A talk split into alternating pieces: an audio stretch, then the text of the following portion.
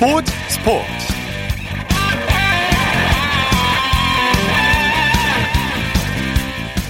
여러분 안녕하십니까? 아나운서 이창진입니다. 코로나19로 무관중 경기가 시작된 지 벌써 두 달이 됐습니다. 그동안 경기장에 가지 못하고 온라인으로 경기를 보려니 답답하고 좀이 쑤신다는 분들 많으셨는데요. 드디어 내일부터 경기장에 직접 가서 프로스포츠를 볼 수 있게 됐습니다 중앙재난안전대책본부는 내일부터 프로스포츠의 관중 입장을 점진적으로 허용하기로 했는데요. 프로야구는 전체 관중석의 10%만 입장을 허용하기로 했고요.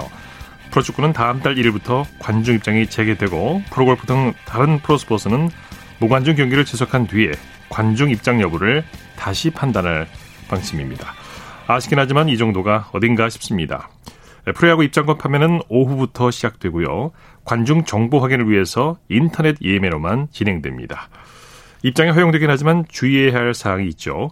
모든 관중은 마스크를 착용해야 되고요. 구호나 응원과 접촉을 유도하는 응원은 제한됩니다. 이런 제약이 있긴 하지만 그래도 직접 경기를 볼 수 있다는 그 자체만으로도 기대가 되는데요. 종목별 관중 입장 소식 자세히 정리해 드리겠습니다. 토요일 스포츠 버스 먼저 축구 소식으로 시작합니다. 베스트 11의 손병하 기자입니다. 안녕하세요. 네, 안녕하세요. 조금 전 말씀드렸는데 프로축구가 제한적 관중 입장을 허용하기로 했죠? 네. 코로나19 여파로 무관중 경기를 진행하고 있는 프로축구 1부 리그인 K리그 1과 2부 리그인 K리그 2가 오는 8월부터 제한적 관중 입장을 허용하기로 했습니다. 네. 한국 프로축구 연맹은 오는 8월 1일과 2일 열리는 K리그 1 14라운드, K리그 2 13라운드부터 관중 입장을 허용한다고 밝혔습니다.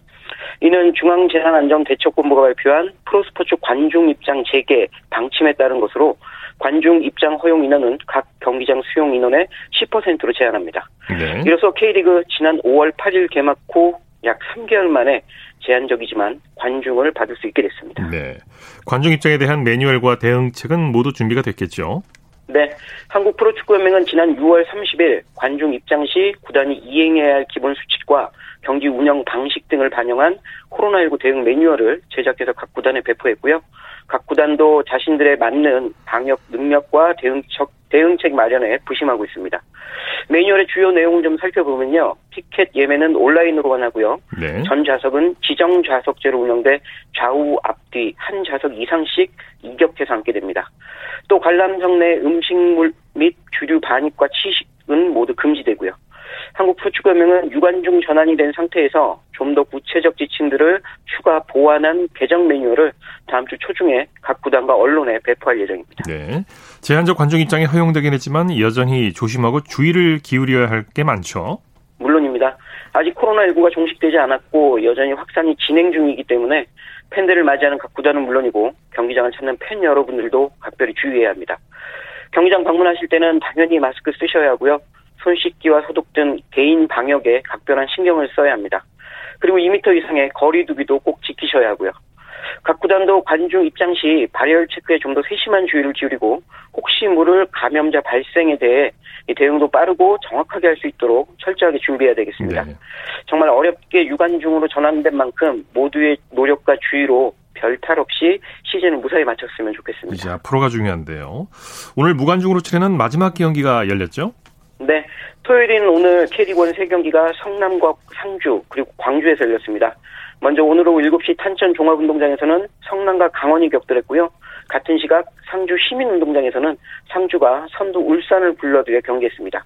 마지막으로 새로운 홍구장을 받게 된 광주는 새 집에서 첫 경기 상대로 수원과 겨루고 있습니다. 네. 한 경기씩 살펴보죠. 성남과 강원의 경기는 어떻게 됐습니까? 네, 7위 강원과 8위 성남의 대결. 양팀 90분 동안 치열하게 격돌했지만 한 골을 만들지 못하며 0대0 무승부로 경기를 마감했습니다.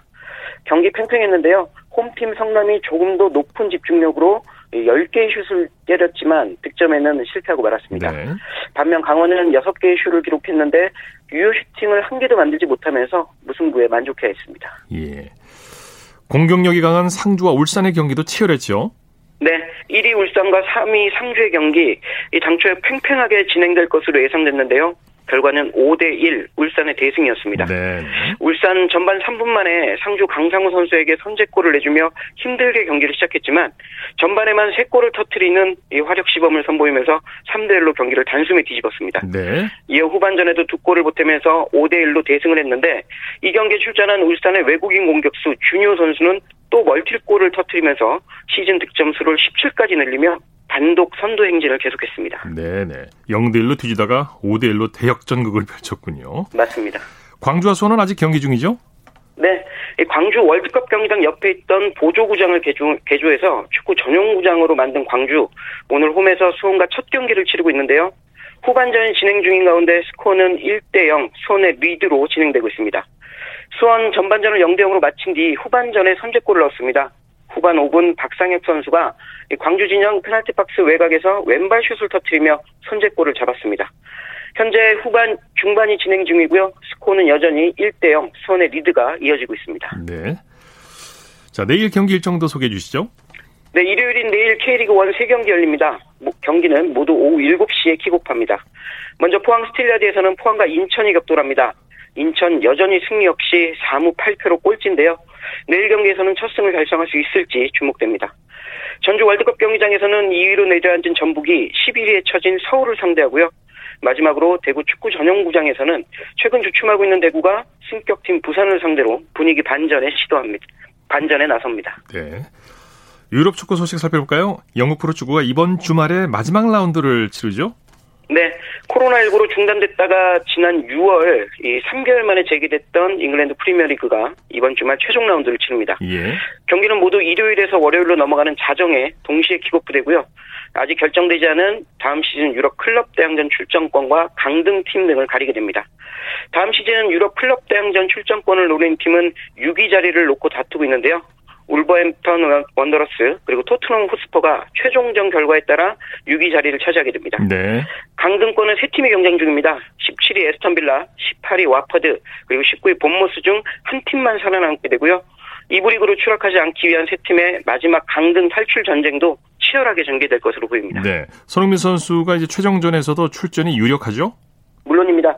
손흥민 선수가 속한 토트넘 이 크리스털 팰리스와 경기하는데요. 우리 손흥민 선수 선발 출격이 유력합니다. 토트넘은 현재 7위에 랭크되어 있습니다. 승점 1점 차이로 6위 울버햄턴에 뒤진 7위입니다. 만약 토트넘이 최종전에서 승리하고 울버햄턴이 비기거나 질 경우 아니면 토트넘이 비기고 울버햄턴이 패할 경우에는 토트넘이 6위가 되는데요. 6위까지 주어지는 다음 시즌 유럽 클럽 대항전 출전권을 얻기 위해서라도 토트넘 꼭 이겨야 할 경기입니다. 아주 중요한 경기죠. 네, 손흥민 선수 팀의 명운이 걸린 이 중요한 경기에 출전하면 좋은 활약을 펼쳐서 시즌 유종의 미도 꼭 거뒀으면 좋겠습니다. 네, 이 크리스탈 팰리스전 리그 마지막 전인데 내일 자정이 되나요? 네, 그렇습니다. 네, 내일 그러니까 월요일로 넘어가는 내일 자정. 네, 네 일요일에서 월요일로 넘어가는 그렇죠. 네. 네. 내일 경기 지켜봐야겠습니다. 자, 코로나19로 늦게 종료하게 된 프리미어리그 다음 시즌 일정이 이제 확정이 됐죠? 네. 잉글랜드 프리미어리그 사무국이 2020-2021 시즌 리그 개막 일정을 확정 발표했습니다. 네. 먼저 다음 시즌 개막은 오는 9월 12일로 확정됐고요. 내년 5월 23일까지 9개월에 걸쳐 진행할 예정입니다. 예년에 비해 한 달 정도 늦게 개막하는 셈입니다. 그리고 관중 입장은 10월쯤부터 허용한다는 내부 방침도 세웠습니다. 영국을 비롯한 유럽은 아직 코로나19 감염자 확산세가 진정 국면에 들어갔다고 보기 좀 어려운데요. 이에 개막 전부터 바로 관중 입장을 허용하지는 않고 상황을 지켜본 후 10월 정도부터 허용한다는 그런 계획도 발표했습니다. 예. 소식 감사합니다. 네, 고맙습니다. 축구 소식 베스트 11의 손병하 기자와 정리했습니다.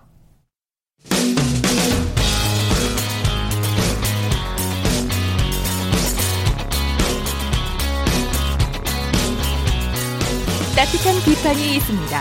냉철한 분석이 있습니다. 스포츠 스포츠 우리에게 환희와 감동을 안겨준 스포츠 스타들의 활약상을 살펴보는 스포츠를 빛낸 영웅들 시간입니다. 정수진 리포터와 함께합니다. 어서 오십시오. 네, 안녕하세요. 자, 오늘은 어떤 영웅입니까?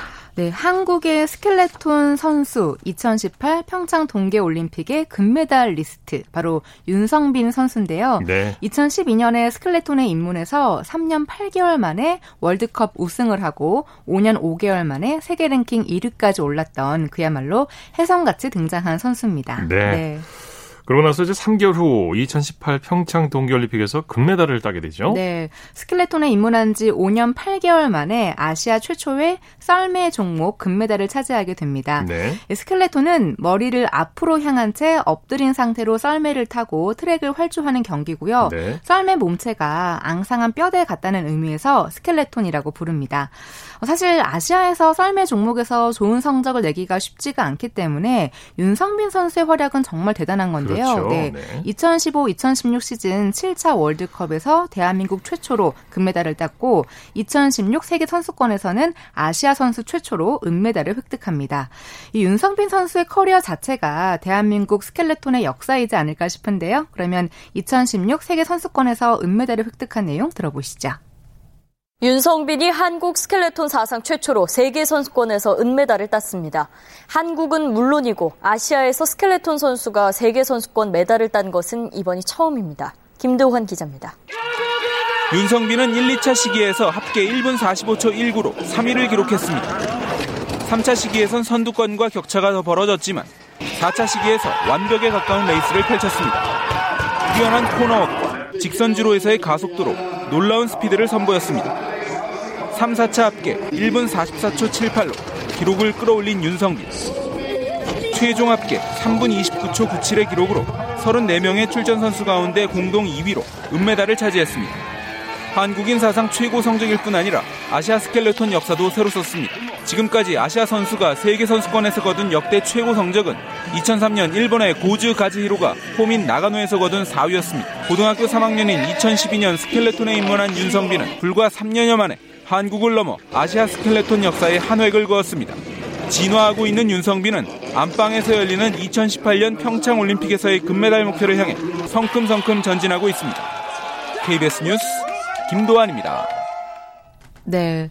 윤성빈 선수에게 2017-2018 시즌이 최고의 시즌이었던 것 같은데요. 네네. 2018 평창 동계올림픽 전에 일종의 모의고사라고 할 수 있는 7차 월드컵 대회에서 우승을 하면서 평창 올림픽에 대한 기대를 하게 했습니다.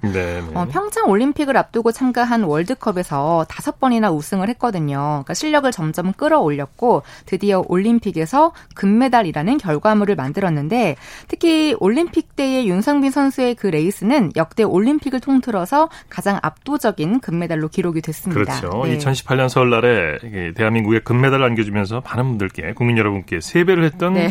윤성빈 선수의 모습이 기억이 나네요. 네. 그리고 윤성빈 선수 하면 아이언맨을 많이 떠오르실 것 같아요. 경기할 때마다 아이언맨을 모티브로 한 헬멧을 쓰고 경기를 했는데요. 본인이 아이언맨을 좋아하기도 하고 또 트랙에서 썰매를 타고 내려갈 때 그 아이언맨이 하늘을 날 때의 모습과 비슷하다고 생각해서 쓰기 시작했습니다. 네. 2018년 2월 16일 민족 최대의 명절 설날은 한국의 썰매 역사에 정말 중요한 날이 됐는데요. 윤성빈 선수가 2018 평창 동계올림픽에서 금메달을 목에 걸었던 내용 뉴스컷으로 들어보시죠. 아이언맨 헬멧을 쓰고 윤성빈이 금메달을 향한 마지막 질주를 시작합니다. 윤성빈의 썰매는 그 어느 때보다 빨랐습니다.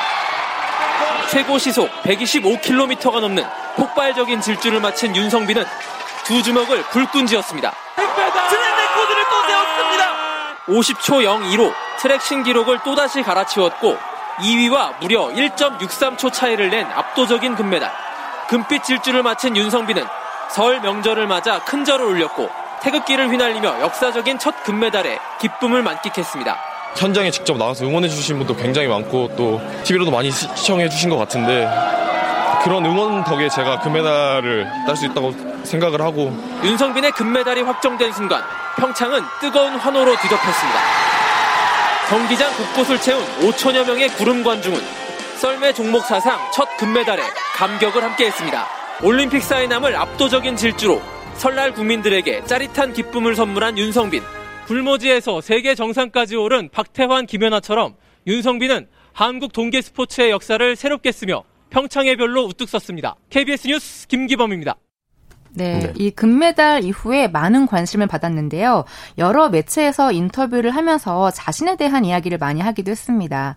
특히 윤성빈 선수 하면 튼튼한 하체, 그 허벅지에 관심이 많은데 허벅지 둘레가 약 25인치, 63cm라고 알려져 있거든요. 예. 예, 근데 본인이 네. 예, 본인이 직접 63이 아니라 65cm다라고 정정하기도 했습니다. 무슨 저 통나무도 아니고요. 네. 꿀벅지라고 하죠. 65cm가 네. 아, 대단합니다. 네네.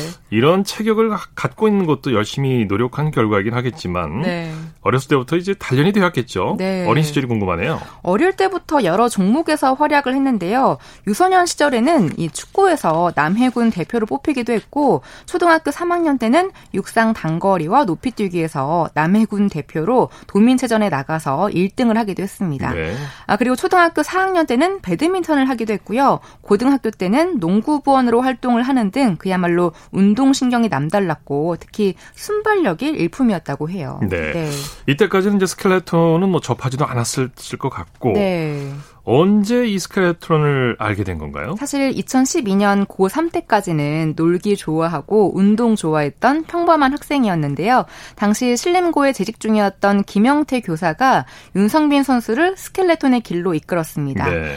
방과 후 체대 입시반을 맡고 있던 김영태 교사가 윤성빈 선수가 이 제자리에서 점프를 해서 농구대 림을 잡고 제자리 어. 멀리 뛰기 3미터를 가볍게 뛰는 모습을 보고 네. 체대 입학을 권유했고요. 당시 김영태 교사가 서울시 봅슬레이 스켈레톤 연맹 이사를 맡고 있었는데 한국 썰매 레전드인 강광배 교수에게 윤성빈 선수를 추천을 한 거죠. 그러니까 순발력, 네. 체력, 감각을 본 거죠. 그렇죠. 그렇게 해서 이제 윤성빈 선수가 스켈레톤을 하게 됐고 네. 6년 후에 이제 평창 동계 동계올림픽 금메달리스트가 되는군요. 네, 그렇습니다. 2012-2013 시즌부터 세계 무대에 도전을 했고요. 소치 동계올림픽에서는 14위에 올랐습니다. 이후에 거침없는 상승세로 2016-2017 시즌을 어, 세계 랭킹 2위로 마쳤고요. 그 다음 시즌에는 그동안 스켈레톤의 황제였던 두쿠르스를 끌어내리고 본인이 새로운 황제로 등극을 합니다. 이 평범한 학생이 타고난 운동신경에다가 노력을 더해서 세계 정상에 우뚝 섰는데요. 스켈레톤을 시작한 내용과 더불어서 그동안 묵묵히 지켜봐준 어머니에 대한 내용도 들어보시죠. 네. 지난 2012년 평범한 고교생이었던 윤성빈은 스켈레톤과 운명적으로 만났습니다. 탁월한 운동신경을 알아본 체육 선생님의 우연한 권유 덕분이었습니다. 윤성빈은 썰매 입문 이후 제자리 높이 뛰기가 1m를 넘길 정도로 숨겨진 능력까지 뽐냈습니다. 타고난 천재성의 노력이 더해져 끊임없이 진화했고 손목에 오른 길을 새긴 간절함으로 입문 6년 만에 올림픽 정상에 섰습니다. 아버지를 일찍 여인 윤성빈은 홀어머니와의 설날 약속도 지켰습니다. 경기 내내 가슴 졸이며 아들의 질주를 지켜보던 어머니는 금메달이 확정되자 기쁨의 눈물을 멈추지 못했습니다. 누구보다 자랑스러운 아들을 힘껏 안아주며 감격의 순간을 만끽했습니다. 너무 장하고 대견하다는 말밖에 안 나와요. 원하는 만큼 이뤄내서 정말 기뻐요. 아유, 네. 네. 얼마나 기쁘셨을까요? 음, 사실 윤상빈 선수가 나온 데는 여러 조력자의 힘이 컸는데요. 그 중에 한 사람이 또 그 주행 장비 담당 코치였던 리처드 브롬리 코치를 빼놓을 수 없습니다. 네, 네. 썰매는 정말 세심한 종목이거든요. 그렇죠. 예, 브롬리 코치가 썰매를 직접 제작하고 날을 다듬으면서 코스 분석까지 도왔고요. 날씨와 습도에 따라서 이 썰매의 날을 다르게 선택을 해서 장착을 했습니다. 네, 그야말로 네. 뭐 윤성빈 선수의 기록에 지대한 영향을 끼친 분이죠. 네, 특히 또 이 브롬리 코치를 영입하게 된 일화가 하나 있는데요. 당시 브롬리 코치가 이용 감독과 조인호 감독이 그렇게 미팅을 요청했는데 그 요청을 번번이 거절했다고 합니다. 네. 그래서 2013년에 캐나다 캘거리에서 대회를 마치고 가던 브롬리 코치의 차를 두 감독이 자신들의 차로 막았다고 해요. 예, 예, 사고는 안 났지만 어, 브롬리 코치가 크게 화를 냈는데 그 사건을 계기로 대화를 할 수가 있었고 10분도 채 안 되는 짧은 시간이었지만 진정성 있는 설득 끝에 브롬리 코치의 마음을 얻어냈습니다. 네. 네. 윤성민 선수 다음 올림픽에서도 금메달을 기대해 보겠습니다. 네. 스포츠를 빛낸 영웅들 정수진 리포터와 함께했습니다. 수고했습니다. 네, 고맙습니다. 쳤다 하면 홈런이고 슛 골이고 각본 없는 한편의 드라마 그것이 바로 그것이 바로 손에 잡힌 우승 트로피 목에 걸린 그 배달 너와 내가 하나 되는 그것이 바로 그것이 바로 그것이 바로 꿈꾸던 스포츠 꿈꾸던 스포츠 꿈꾸던 스포츠 이어서 한 주간의 해외 스포츠 소식 정리합니다. 월드스포츠 연합뉴스 영문뉴스부의 유지호 기자입니다. 안녕하세요. 네, 안녕하십니까. 자, 도쿄올림픽 코로나19로 1년이 연기됐는데 이제 무관중 개최가 또 나오고 있다면서요? 네, 이 코로나 감염 상황 때문에 개최 자체가 좀 불확실해지는 상황인데요. 어, 이, 이, 가운데 일본에서는 그간 선을 그었던 무관중 대회 강행 의견도 좀 나오고 있습니다. 예. 당초 아베 신조 일본 총리가 대회는 완전한 형태로 개최해야 한다고 했지만 이에 대한 회의감이 좀 커지고 있는데요. 어, 일본 산케이 신문이 최근 21곳 일본 경기 단체를 대상으로 실시한 설문조사를 보면 9개 단체가 무관중 개최에 찬성하거나 이를 적극 검토해야 한다고 대답했습니다. 네. 이 국제올림픽위원회 IOC는 관중이 없는 올림픽은 있을 수 없다는 입장이지만 이 선수들과 경기단체들은 대회 취소를 막으려면 관, 관중 없이도 올림픽을 열 수 있다는 있다는 의견인데요. 네. 이 앞서 NHK, NHK 방송국이 일본 유권자를 상대로 한 여론조사에서는 35%가 대회를 더 연기해야 한다고 했고요. 네. 31%는 아예 취소해야 한다고 주장했습니다. 네. 한편 이 모리 요시로 도쿄올림픽 조직위원장은 최근 한 인터뷰에서 어, 지금과 같은 코로나19 상태가 이어지면 올림픽 개최는 불가능하다고까지 말했습니다. 일본이 지금 이런 추세대로 확진자가 나온다면 개최는 참 힘들어지겠죠. 네, 그렇죠. 국제농구연맹이 코로나19로 취소됐던 3대3 농구 월드 투어를 다음 달 재개한다고 발표했네요. 네, 국제농구연맹 FIBA가 이 월드 투어가 8월 29일부터 30일까지 헝가리 데브레첸 대회를 시작으로 재개된다고 공식 발표했습니다. 어, 또 9월 5일부터 6일, 또 9월 11일부터 12일까지 루마니아 수도 부크레스트에서 두 개 대회가 연이어 열릴 예정인데요. 이 보통 대회 출전 자격은 토너먼트로 정해졌는데 이번에는 팀 순위에 따라 자격이 부여될 예정입니다. 한편 지난 5월 대회를 유치했다가 취소했던 프라하, 로잔, 로스앤젤레스, 난징은 내년 대회를 열기로 했고요. 아부다비와 멕시코시티 등도 대회를 내년으로 미뤘습니다. 네. 3대3 농구는 지난 2018년 아시안게임에서 정식 종목으로 선을 보였고요. 올림픽에서는 내년 도쿄올림픽에서 정식 종목으로 데뷔할 예정입니다. 네. 여자 프로 테니스도 8월 초에 다시 시작한다고요? 네, 여자 프로 테니스 투어 WTA 투어가 8월 1일 이탈리아에서 시작하는 팔레르모 레이디스 오픈으로 다시 기지개를 켤 예정인데요. 어, 투어는 지난 3월 코로나19 여파로 중단됐었습니다. 어, 팔레르모 오픈에 이어서 미국과 체코에서도 연달아 대회가 잡혀 있고요. 이번 팔레르모 대회 때는 세계 2위 시모나 할레프 선수가 출전하고 하루에 약 500명 정도의 관중이 입장할 예정입니다. 네. 한편 남자 ATP 투어는 8월 22일 미국 뉴욕에서 개막 예정인 웨스턴 앤 서던 오픈으로 재개할 예정입니다. 예. 올해 중국에서 열릴 예정이던 남녀 프로 테니스 대회는 모두 취소가 됐죠. 네, 올해 중국에서 개최 예정이던 ATP 투어 대회는 9월 청두 오픈과 주하이 챔피언십, 또 10월 차이나 오픈과 상하이 마스터스 4개 대회였고요. 여자 투어에서는 10월에 차이나 오픈과 우한 오픈, 장시 오픈, 정저우 오픈이 예정돼 있었고 11월에도 WTA 파이널스와 엘리트 트로피, 광저우 오픈 등 총 7개 대회가 있었는데 모두 네. 취소가 됐습니다. 유럽과 북미 등지에서는 대회가 열리는데요. 어, 중국은 최근 자국에서 열리는 대부분 국제 스포츠 대회 취소 결정을 내렸는데 다만 2022년 베이징 동계올림픽 테스트 이벤트 등만 예외로 뒀습니다. 네. 미국 등 서방 국가와 중국의 갈등이 고조되면서 2022년 베이징 동계올림픽 참가를 보이콧할 가능성이 있다는 얘기가 나오고 있다고 하죠. 네, 이 홍콩 언론이 최근 외교학계 연구원 및 교수들을 인용해 같이 보도했는데요. 어, 서방 국가들이 반중 여론 확산을 이용해서 베이징 올림픽 보이콧을 요구할, 요구할 수도 있다고 보도했습니다. 어, 2018 평창 동계올림픽 대회 당시 메달 레이스 상위권에 자리한 국가들이 모두 불참하면 이 개최국 중국에 상당한 충격이 될 것이라고도 전망을 했는데요. 이 당시 메달 순위를 봤을 때 노르웨이, 독일, 캐나다, 미국, 네덜란드, 스웨덴 이 여섯 개국이 전체 금메달의 절반 이상을 휩쓸었는데요. 이 중에 캐나다, 미국, 스웨덴 등이 최근 중국과 관계가 좋지 않습니다. 어, 베이징 동계올림픽 관련 문제는 대중국 강경농자인 마르코 루비오 미국 상원 의원이 지난 2018년 처음 꺼낸 적이 있는데요. 당시에 신장, 신장 위구르 자치구 인권 상황을 이유로 들면서 개최권 박탈을 주장하기로 했습니다. 또 릭스콘 미국 상원의원은 2021년 어, 1월까지 인권 상황이 눈에 띄게 개선되지 않으면 개최국 교체를 요구할 수 있는 법안도 지난 3월 마련했습니다. 네. 오늘 말씀 감사합니다. 네, 감사합니다. 월드스포츠 연합뉴스 영문뉴스부의 유지호 기자였고요. 이어서 우리나라 스포츠 각 종목의 발전 과정을 살펴보는 스포츠 기록실 시간입니다. 라디오 한국 스포츠 100년사 중에서 한국 스포츠의 부활기를 살펴보고 있는데요. 스포츠 평론가 신명철 씨와 함께합니다. 안녕하세요. 네, 안녕하십니까. 6.25 전쟁이 이어지고 있던 1952년 가을에 서울에서 전국 체전이 열렸다면서요.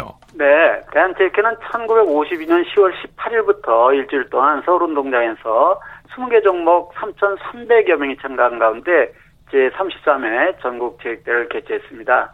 개식에는 전쟁 중인데도 3만여 명이 모여 성황을 이뤘고요. 아, 그랬군요. 네, 그리고 개식에는 이승만 대통령과 함께 새로 대한체육회장이 된 이기붕이 참석을 했습니다. 예. 시도별 대항 종합순위에서는 1위를 서울이 차지했고 2위는 경상북도, 3위는 경상남도였습니다. 네.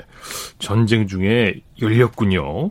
네. 부산에 임시 사무실을 마련했던 대한체육회가 6.25 전쟁이 끝난 뒤에 서울로 들어와서 제34회 전국체전을 개최했다면서요. 네, 이때 이 전국체전 전 후가 되겠고요. 제가 이 시간 전에 말씀드렸습니다. 앞에 전국체육대하고 1951년도 대회가 있었지 않습니까? 네. 그러니까 전쟁 중에 두 차례의 대회를 치렀던 거죠. 그러니까 그만큼 당시 체육인들의 열, 열의가 상당했다고 볼 수 있겠고요. 대한체육회는 전쟁이 끝난 뒤 서울로 올라와서 종로에 마련된 사무실에 복귀를 했고요.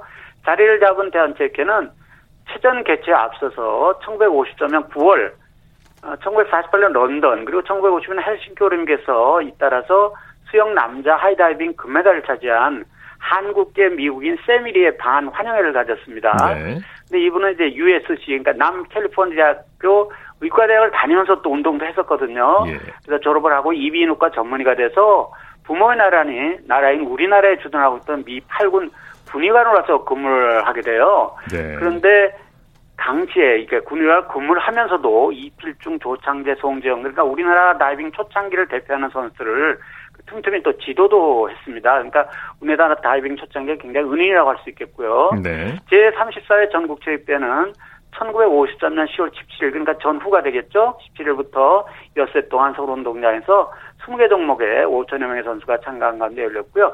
이 대회는 제일동포 선수단이 처음으로 참가해서 눈길을 끌었습니다. 네. 1950년대 초반 국내 스포츠 팬들의 최대 관심사는 스위스 월드컵이었을 것 같은데. 네, 뭐 요즘도 뭐 월드컵은 정말 전 국민의 관심사 아닙니까? 네. 예, 우리나라 축구는 축구 팬들이면 누구나 알고 있듯이 1954년 스위스 월드컵 때 처음으로 출전을 했는데요. 스위스 월드컵 대회 지역에선 13조 여기 아시아 예선이었거든요. 예. 예, 참가신 정설의 나라는 우리나라, 일본, 중국. 아, 이 중국은 이제 지금의 중국이 아니고 대만입니다. 이렇게 세 나라였는데요.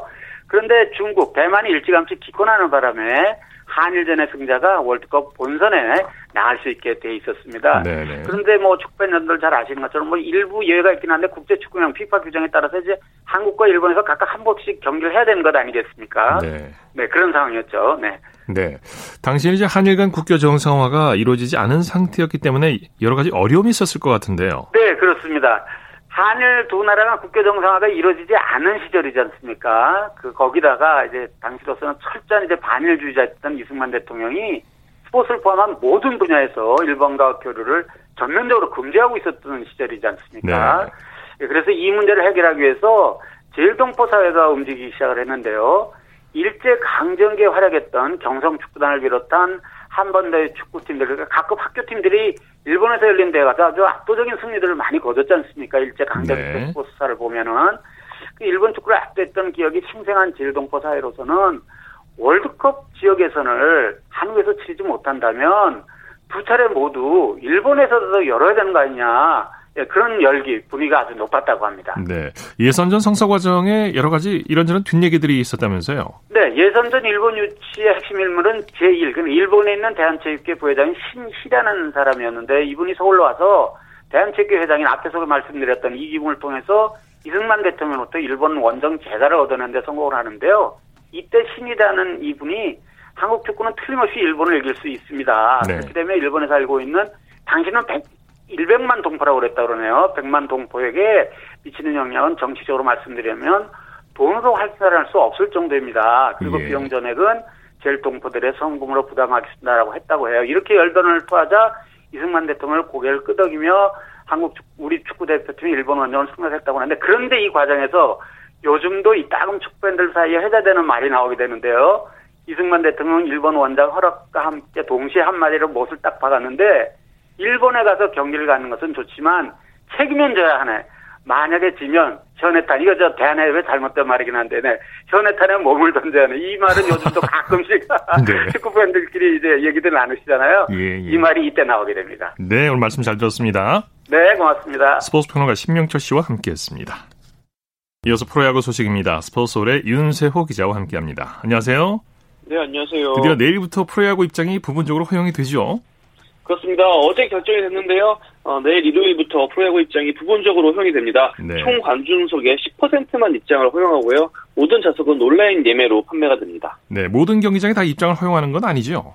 그렇습니다. 일단 내일 잠실, 고척, 수원 세 곳에서 이제 관중 입장을 재개를 하고요. 네. 어, 광주는 당분간 무관중 경기가 지속이 되고 대전 같은 경우는 이제 월요일부터 월요일 경기가 이제 열리게 됐는데요. 대전 같은 경우는 월요일부터 어, 전체 좌석이 13,000석인데 10% 10%인 1,300석에서 이제 입장을 허용을 합니다. 네. 잠실구장과 고척동구장 입장권이 나오자마자 매진이 됐다고요? 그렇습니다. 사실 뭐 어느 정도 예상이 된 일이긴 한데 수용 규모의 10%로 이제 관중 입장에 제한을 두면서 잠실의 경우 이제 티켓 수가 2,400장, 고척은 1,674장밖에 되지 않습니다. 네, 어, 네. 티켓 판매 수량 자체가 크게 줄어든 만큼 어, 인터넷 예매창이 열리자마자 티켓이 거의 다 팔렸다고 합니다. 네. 경기장 입장을 하더라도 주의해야 할 사항이 있죠.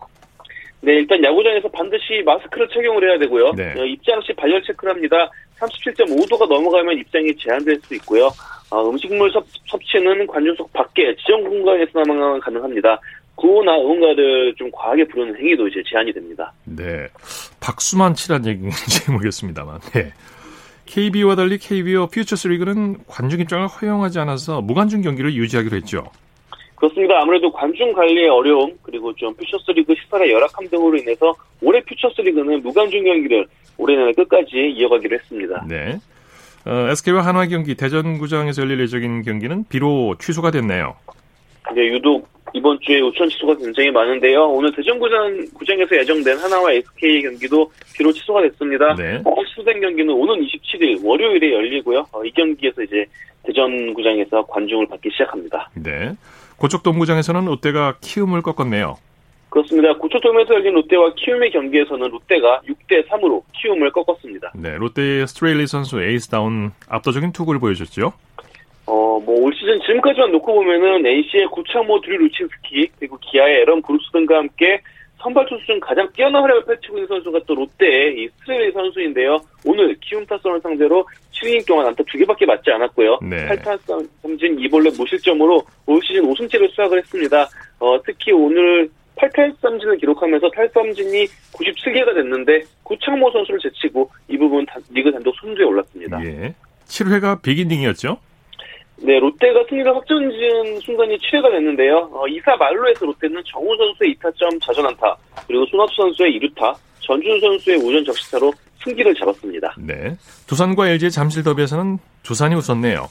그렇습니다. 두산이 7대3으로 LG를 꺾고 NC에 이어서 올 시즌 두 번째로 40승 고지를 밟았습니다. 네. 두산이 이제 불펜 운영을 잘했어요. 그렇습니다. 오늘 대체 선발 투수인 최원준 선수가 5이닝 1실점으로 정말 좋은 모습을 보여줬는데 어, 6회 초에 이제 유격수 허경민 선수가 실책을 범했어요. 그러자마자 이제 두산 김태형 감독은 최원준 선수를 이현수 선수와 교체하면서 불펜진을 가동을 했는데요. 네. 두산은 이현수 선수를 시작으로 최지선, 홍건희, 함덕주 등 필승주 선수를 나라에 등판하면서 승리를 완성을 했습니다. 네. 타선도 받쳐줬죠. 오늘 두산 사선이 10개 안타 터뜨렸는데요. 특히 오늘 김재환 선수의 활약이 어, 돋보였습니다. 오늘 2회말 솔로포로 2회 오전 부분 비기닝의 시작점을 김지환 선수가 찍었고요. 네. 오늘 뭐 전체적으로 4타수 2안타로 활약을 했습니다. 네. LG는 차우찬 선수 부상으로 초비상에 걸렸어요. 네, 어제 차우찬 선수가 선발 등파했는데 공 두 개만 던지고 타자 한 명만 상대하고 바로 교체가 됐어요. 네. 어, 어깨에 좀 불편함을 느껴가지고 교체가 됐는데 MRI 결과가, 결과가 오늘 나왔습니다. 어, 결과적으로 4, 3주에서 4주 정도 이탈할 전망이고요. 예. 그러면서 LG는 지금 차우찬 선수가 빠진 선발 투수 한 자리를 메워야 하는데 아마도 신인 김유식 선수가 대체 선발 투수로 낙선되지 않을까 이렇게 예상이 됩니다. 예. KT가 선두 NC의 상승세에 제동을 걸었네요. 그렇습니다. KT가 수원에서 열린 NC와의 홈 경기에서 5대 2로 승리를 했습니다. 네. 어, KT 선발 데스파이네 선수 위기가 있었지만 잘 던졌죠?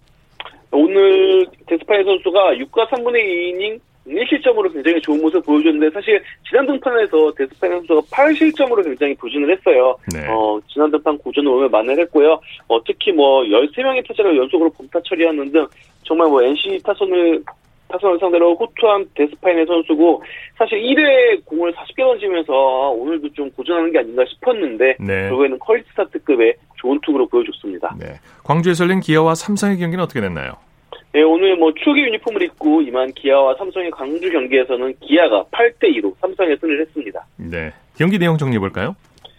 네, 팽팽했던 승부가 8회 결정이 됐습니다. 기아는 8회 말에 시작부터 연속 4안타를 쳤는데요. 어, 그러면서 만루에서 또 나주환 선수가 2타점 적시타, 최정용 선수가 2타점 2루타로 승기를 잡았습니다. 네.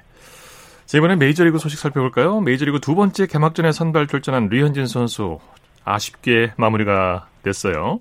네, 작년에 이어서 음, 올해까지 두 번째로 개막전 선발 등판한 류현진 선수인데요. 아, 승리 투수까지 아웃 카운트 하나가 남았는데 이 하나를 채우지 못하면서 아쉽게 2년 연속 개막전 승리 투수는 되지 못했습니다. 네. 김광현 선수는 메이저리그 개막전에서 첫 세이브를 달성했죠? 그렇습니다. 김광현 선수 피츠버그와 개막전부터 세이브를 달성했습니다. 어, 5대2로 앞서고 있던 9회 말에 등판한 김광현 선수인데요. 아, 사실 뭐 오늘 경기만 놓고 보면 좀 제구에도 애를 먹었고 또 수비 실책까지 겹치면서 위기가 찾아왔는데 그래도 승리를 지켜냈습니다. 네. 안타 두 개를 맞았고요. 2실점, 1자책점을 기록했지만 그래도 세이브를 올리면서 의미 있는 어, 메이저리그 데뷔전 시작점을 찍은 김광현 선수입니다. 네. 류현진 선수가 3실점을 했는데 토론토의 몬토요 감독은 오히려 류현진 선수를 칭찬했다고 하죠?